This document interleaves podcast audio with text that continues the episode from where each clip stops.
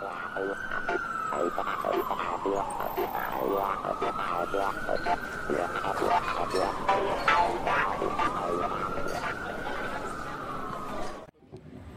det är lite så här gammalt, så här punkbar. Ja, precis.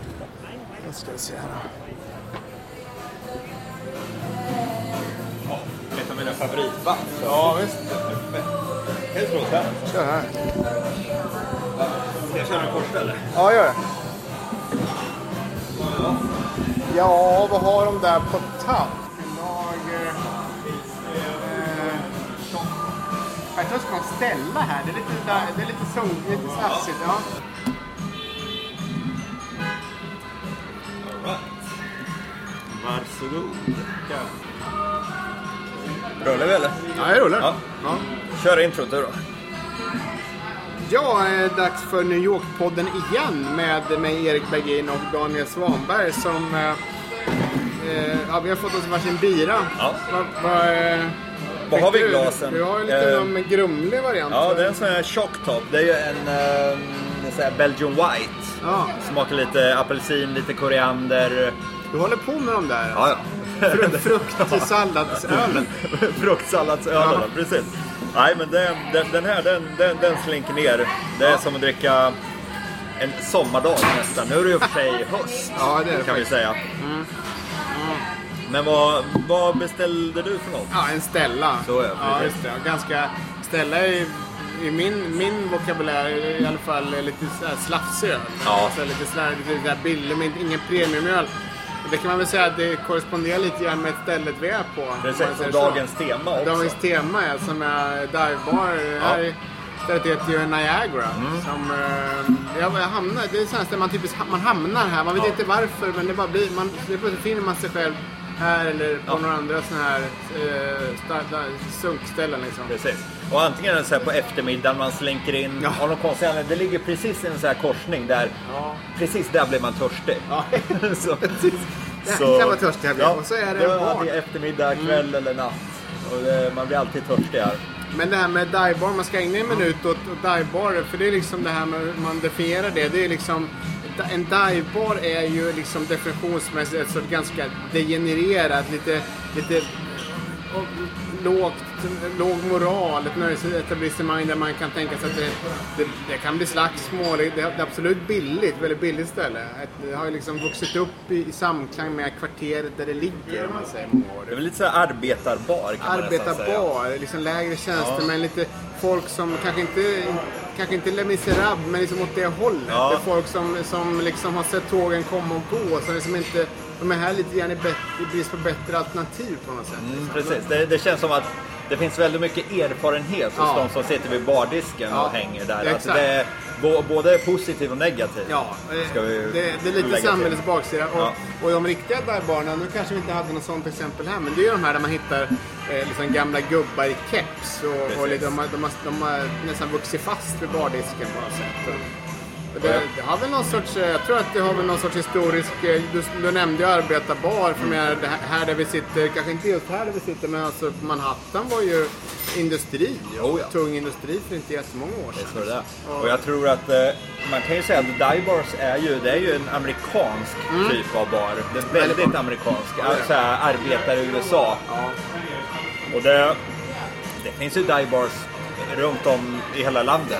Om man åker ner till Florida och beger sig in mot landet och så här småhålorna där. Det finns otroligt mycket divebars. Det gör det. Och jag måste säga att divebars är faktiskt en av mina favoritbarer. Mm. Den typ av barer jag gillar mest. För det är ofta kan det vara liksom när man går in att det kastas sneda blickar mot det. Mm. Men så länge man uppför sig så välkomnas man väldigt fort in i liksom barens atmosfär och hjärta. Och det finns ju något otvunget, odesignat, nästan omedvetet, men alltså en divebar är inget ställe där någon har suttit och valt ut träslag och valt färger, utan det är ganska, den bara uppstår på något sätt. Den växer fram av sig själv liksom. Sen är det faktiskt så att här i New York, och jag var ju på din gamla hemstad San Francisco för några månader sedan, och där är ju divebarerna på väg att försvinna beroende på den här gentrifieringen som vi har tjatat om nästan varenda avsnitt. Men alltså att man det investeras mer pengar i ett kvarter, folk flyttar in som har mer pengar, hyrorna går upp och de här ställena får stänga liksom. Visst gör det där. Men det finns ju fortfarande kvar små fickor där det finns kvar de här riktigt genuina barnen, som här i East Village. Ja, det finns ju en del. Förvisso, det går ju dit ynglingar som du och jag också. Ja, men det... vi är ju väldigt unga. Ja, ja. Men det är ju fortfarande, merparten av besökarna är ju ofta lite äldre, upp mot 60, 70, 80 till och med. Kan det vara ibland. Så det... Ja, den här är ju som sagt då, Niagara ligger ju i korsningen, är det 7:e eller vad är det? 7:e och... Avenue B va? Nej, Avenue A. Avenue A, ja, precis, Avenue A och 7:e. Ja, jag ska skriva upp det. Och den här vet jag inte så mycket om, jag har hamnat här ett antal gånger. Den är ju, det finns någon sorts lite övervintrad 80-talskänsla här inne. Det är lite några lite så här pastellfärger. Det finns ett fotobås. Man kan ta sådana här passbilder. Och det är lite så här punk-atmosfär kan man säga. Som när vi klev in, då spelade de bland annat en av mina favoritlåtar med ett av mina favoritband, nämligen Psychic TV och en av deras hits. Så det kändes som ett skönt välkomna på något sätt. Exakt, ja. Ja, och den här baren fortsätter väl in en bra bit där, för det är liksom en ganska lång djup bar på den vänster. Precis. Vitmålade väggar och sen lite, det stärker 80-talskänslan, men de har alltså en bar, massa spritflaskor med en spegel bakom som det känns väldigt 80-tal, glashyllor och sådär. Så att den har ju varit med ett tag den här. Har du nu tycker jag vi tar ett så här sidostick. Har du varit på några schyssta divebarer någonstans utanför New York? Det är ju när jag var i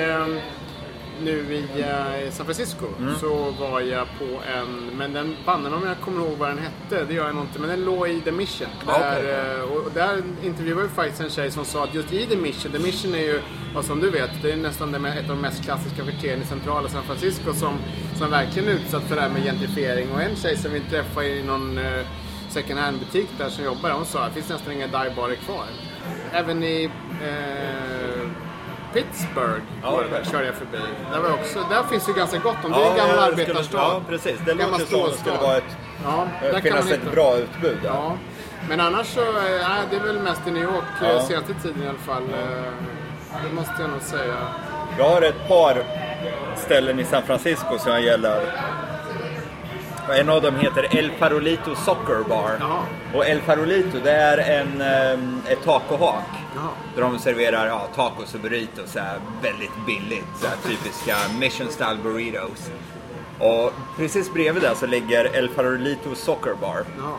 Och där sitter det gamla uppklädda män med rötterna i Mexiko.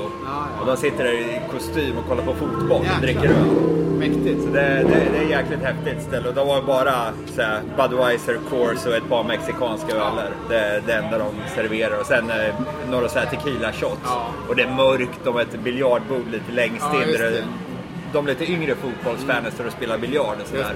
Och det är ju sånt där sen när man kliver in. Då alla blickar vänds ju mot nykomlingen. Ja, precis. Men liksom, man får bara sätta sig ner och beställa sin öl och nicka lite och den som sitter bredvid. Så är det ju helt okej. New Orleans tänkte jag på. Där finns ju en del också. Helt klart. Jag kommer inte ihåg, men om man ger sig lite utanför Bourbon Street och det här liksom turistkvarteren så kan man hitta riktigt goda ställen. Men där är det tyvärr så att många försvann ju efter den här... Katrina och så vidare, som de har ju inte återuppstått igen. Det var de som låg högt som finns kvar, men sådana ställen hittar man. Jag vill att sydstaterna har ju en del sköna ställen alltså. Florida, uppe i Orlando där finns det en jäkla massa. Om man beger sig in till själva riktiga Orlando, inte så här Disneyland Orlando som ligger runt omkring. Men just i Orlandos arbetarkvarter där det är väldigt mycket lagerlokaler, industri och sånt. Där finns det ett gäng riktigt fina divebars. Ja. Men då kommer jag inte riktigt ihåg allt vad de heter, men jag skrev ju om dem i min Florida-bok som heter Ett annat Florida. Just det. Jag har ju väldigt mycket reklam för böcker. Ja, det får man göra. Ja, precis. Man har en egen podd får man göra. Ja, exakt. Men där i alla fall finns det en bar i Orlando som ligger gömd inne i en spritbutik. Och spritbutiken den är öppen dygnet runt, men baren den öppnar först klockan 8 på morgonen. Jaha. Så det sitter alltid folk där och röker. För man får ju röka inomhus i Florida. Och det är väl... Ja, det, Det är väl inte så vidare bra att man får göra det, men ändå, på en dive bar, får man röka på en dive bar, då det tillför en extra atmosfär.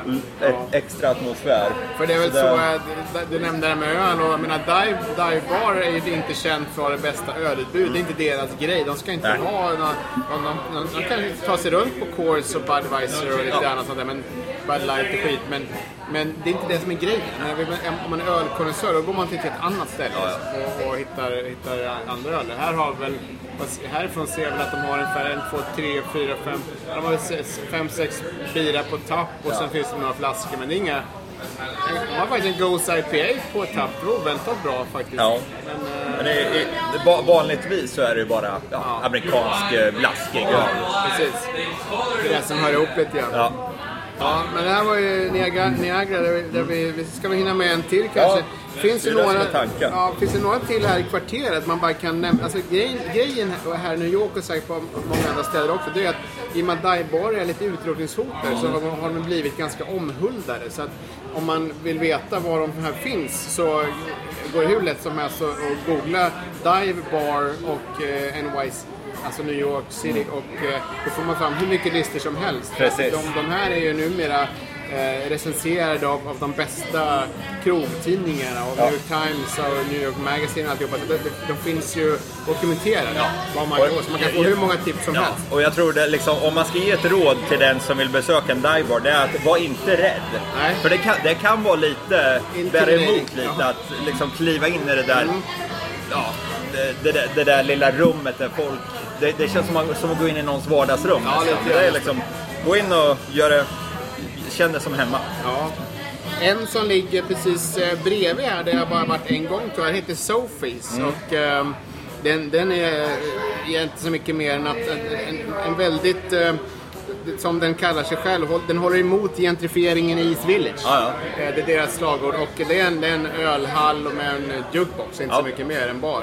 Ligger på 507, alltså 507 East 5th, alltså femte gatan, och Avenue A också, så nu är precis 2 gator söder om där vi sitter nu. Och väldigt enkel, och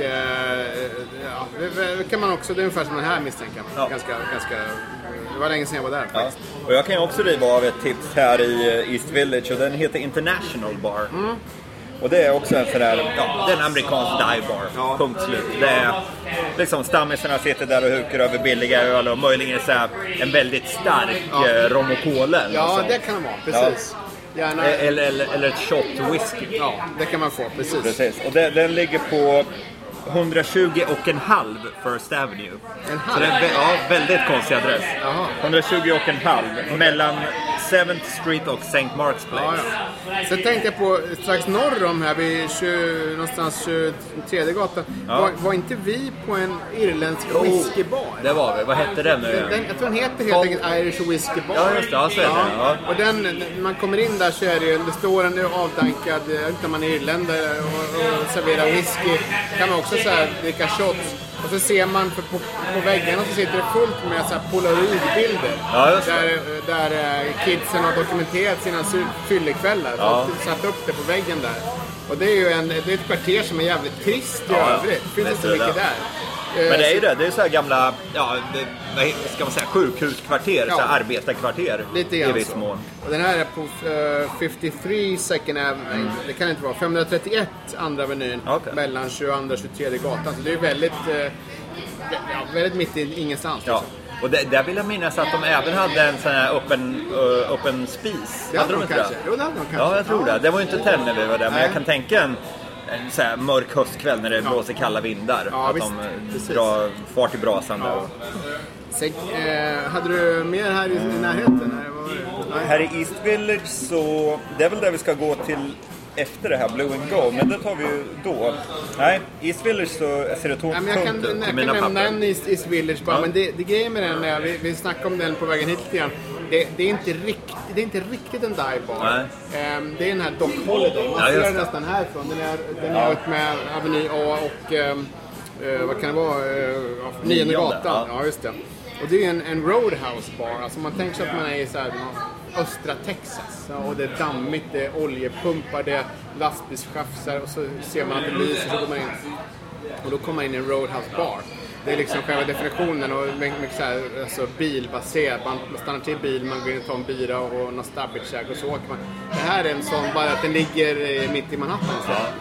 Ja, och, men grejen är, den är lite för medveten. Precis. Egentligen för att riktigt vara en divebar. Men, ja. Men som man kan säga, klientelet är ju väldigt divebarigt. Det är liksom locals, det är liksom folk som har bott där sedan 80-talet ibland. Jag kom slå i slang med någon snubbe där någon gång som berättade att den här Tompkins Square Park där vi sitter bredvid nu, den kallas för heroinparken på 80-talet. Det är fullt med sprutor överallt och så. Det här stället vet jag inte om det har hängt med så länge, men det har säkert varit sedan 80-talet i alla fall, tror jag. Doc Holidays. Och, det är ett kul ställe att besöka, måste man säga. Också billig slabböl. Ett annat ställe som jag kom på nu, det är ju Manitobas. Aha. Har du varit där? Nej, jag tror inte jag har varit där. Det är ju så här favorithak bland många svenska journalister faktiskt. Jag ska faktiskt göra en snabbsökning här och se var det ligger. Det ligger på Avenue B faktiskt, mellan 6:e och 7:e gatan. Oh. Manitobas heter det. Oh. Och det, ja, hur ska man beskriva det? Det är lite så här divebarsaktigt, men det är lite mer så här, ja, välutbildat klientel. Men det är fortfarande den där lite punkiga, skitiga känslan. Men liksom det är dit journalisterna går och drar några shots. Har du några bra i Brooklyn och Queens eller sådana ställen? Jag kan ha en massa barer i Brooklyn, men de är inte riktigt divebar. En som inte heller riktigt är divebar, det är nästan en divebar, det är ju Rocky Sullivan's i Red Hook. Ja, just det. Mm. Den är jävligt schysst. Men där kan man ju även beställa mat, vilket man ofta inte kan göra på divebars. Men det är Rocky Sullivan's, den tycker jag är jävligt bra faktiskt. Det känns som det borde finnas strax utanför Williamsburg till exempel. För där är ganska hippigt mitt i, men strax lite längre österut. Typ såhär East Williamsburg. Ja, just det. Och sånt där. Där borde det finnas, även i Queens. Men det har inte varit så mycket. Nej, men Rocky Sullivan's ligger på 34 Van Dyke Street för den som vill bege sig dit. Mm. Men däremot uppe i mina grannskap, där haglade divebars. För det är ju faktiskt inte så gentrifierat där än. Och utan det är liksom många av de som bor där, de har bott där sedan 40, inte 40 kanske, men 50, 60, 70-talet.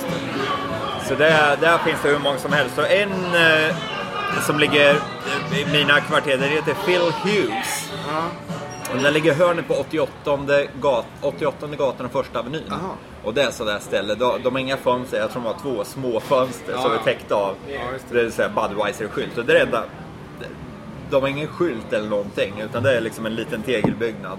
Och det är så här mörkt, det är bara stammisar där. Okay. Så det är, jag vet inte om jag har gjort mig förtjänt av epitetet stammis där, men jag jobbar på det, om man säger så. Men det var faktiskt rätt häftigt nu senaste stormen vi hade i vintras. Då var ju allt stängt utom Phil Hughes. Jaha, så jag gick dit liksom, snön bara yder och jag såg ut som en snögubbe när jag kom in där och liksom skakade snön från axlarna. Och det var riktigt charmigt. Ja. Det är också en bra definition där, bara att de håller öppet genom vilka katastrofer som helst. Visst gör de där. Och en annan bar där uppe heter Bailey's Corner. Och den ligger på York Avenue och 85:e gatan. Och i folkmun så kallas den The Green Bar. För den är grönmålad. Jag tror inte det är någon som vet att den heter Bailey's Corner.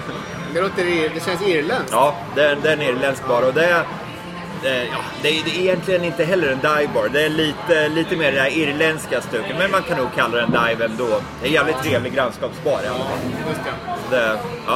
Det finns ju en annan, men det är ju inte heller, om man nu ska återvända till Swedish, men det är heller inte riktigt divebar, men man kan nämna det som parentes. Jag tror att jag nämnde förut, det är den här Otto's Shrunken Head på 14:e gatan, men det är en tiki-bar, det är liksom temat är ju surftema kombinerat med dödskallar. Ja, och lite såhär polynesiskt. Ja, lite sådär, lite voodoo nästan på något sätt. Jag vet.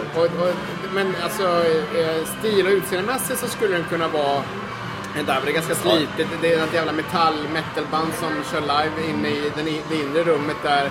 när jag kom in första gången, där tror jag berättat, då satt en snubbe som var grön i ansiktet i nordstats, eller om det var sydstatakostym. Ja, ja. Och han såg livsfarlig ut. Och han satt där och var liksom grön tatuerad. Ja, ja. Eller blå. Det låter ju märkligt. Ja, så alltså har de väldigt starka, deras grejer är väldigt starka jordgubbsdrinkar. Mm. Det är ju lite tickebarstug. Och det är som sagt inte heller en divebar, men det ligger på 14D och B. Ja. Och man får ju inte missa den om man är i grannskapet. Nej. Faktiskt, men det är ingen riktig divebar återigen, men jag menar, det är en schysst risig bar. Det är en schysst risig bar. Precis. Ja, exakt. En annan schysst risig bar, nu börjar det dyka upp till höger och vänster. Det är ju Bait and Tackle i Red Hook. Det är ju skitbra. Och den ligger i en gammal fiskebutik där de sålde så här metspön och drag och sådana grejer. Ja. Så den är jättebra. Jag kan inte adress, men googla Bait and Tackle. Ja, så. Ja precis. Och Sunny's. Det går väl räknas som en divebar också. Det får du göra, precis.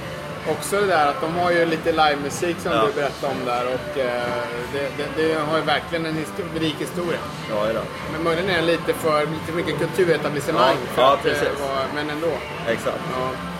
Jag har gått förbi en som jag nu inte minns så mycket av, men jag har varit där en gång, Johnny's Bar på Greenwich Avenue. Ja. Om man vill ha någon i den delen, det är mer sydvästra Manhattan liksom. Ja, den ligger vid 12:e gatan och Greenwich Avenue.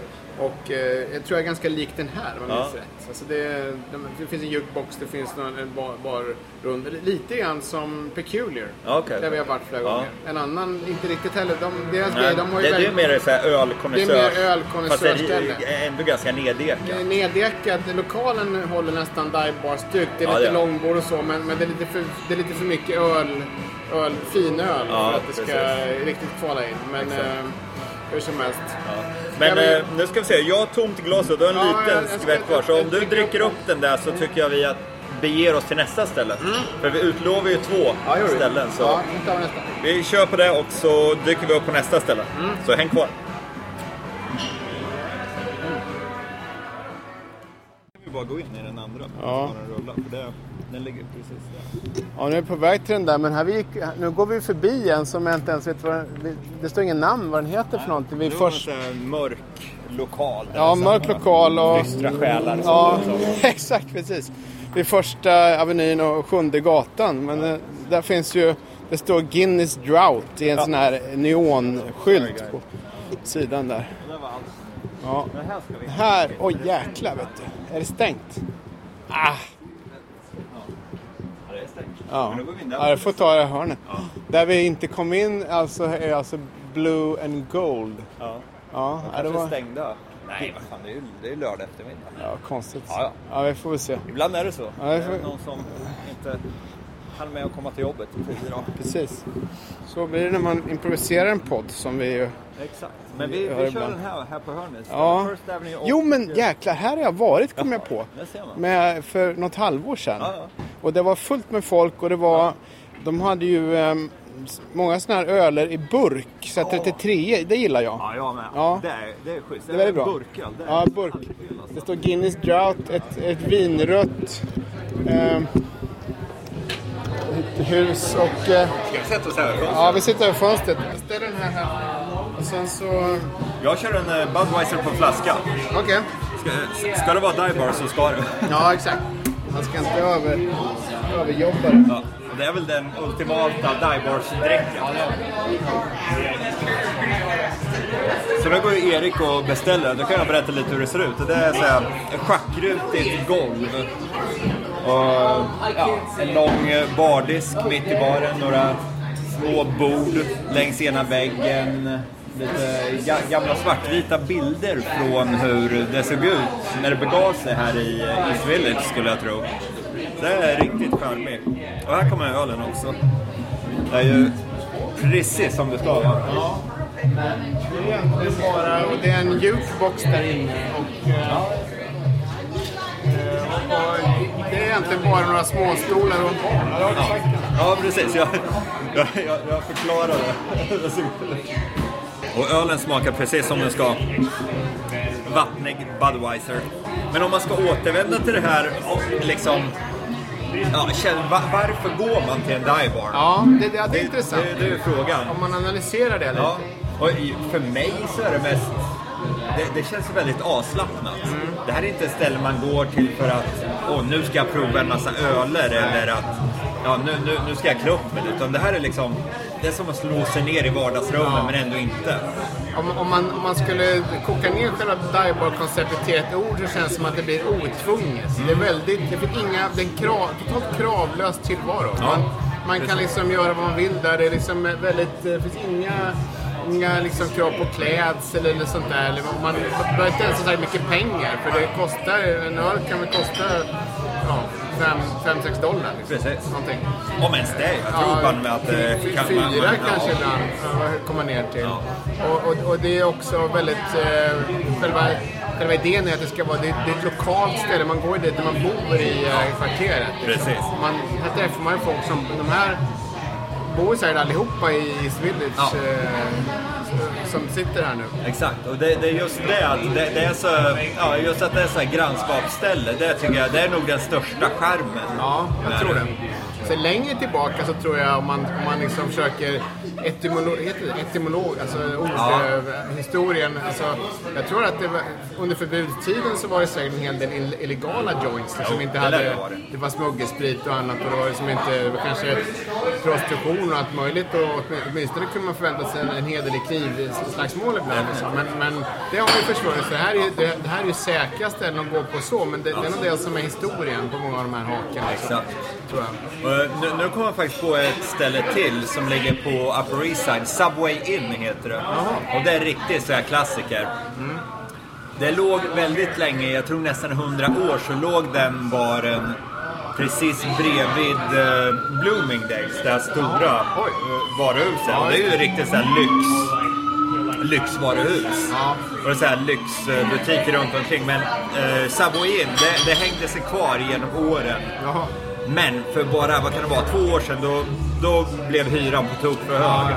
Men då flyttar de bara några gator upp. Så nu ligger den alltså på, vad blir det?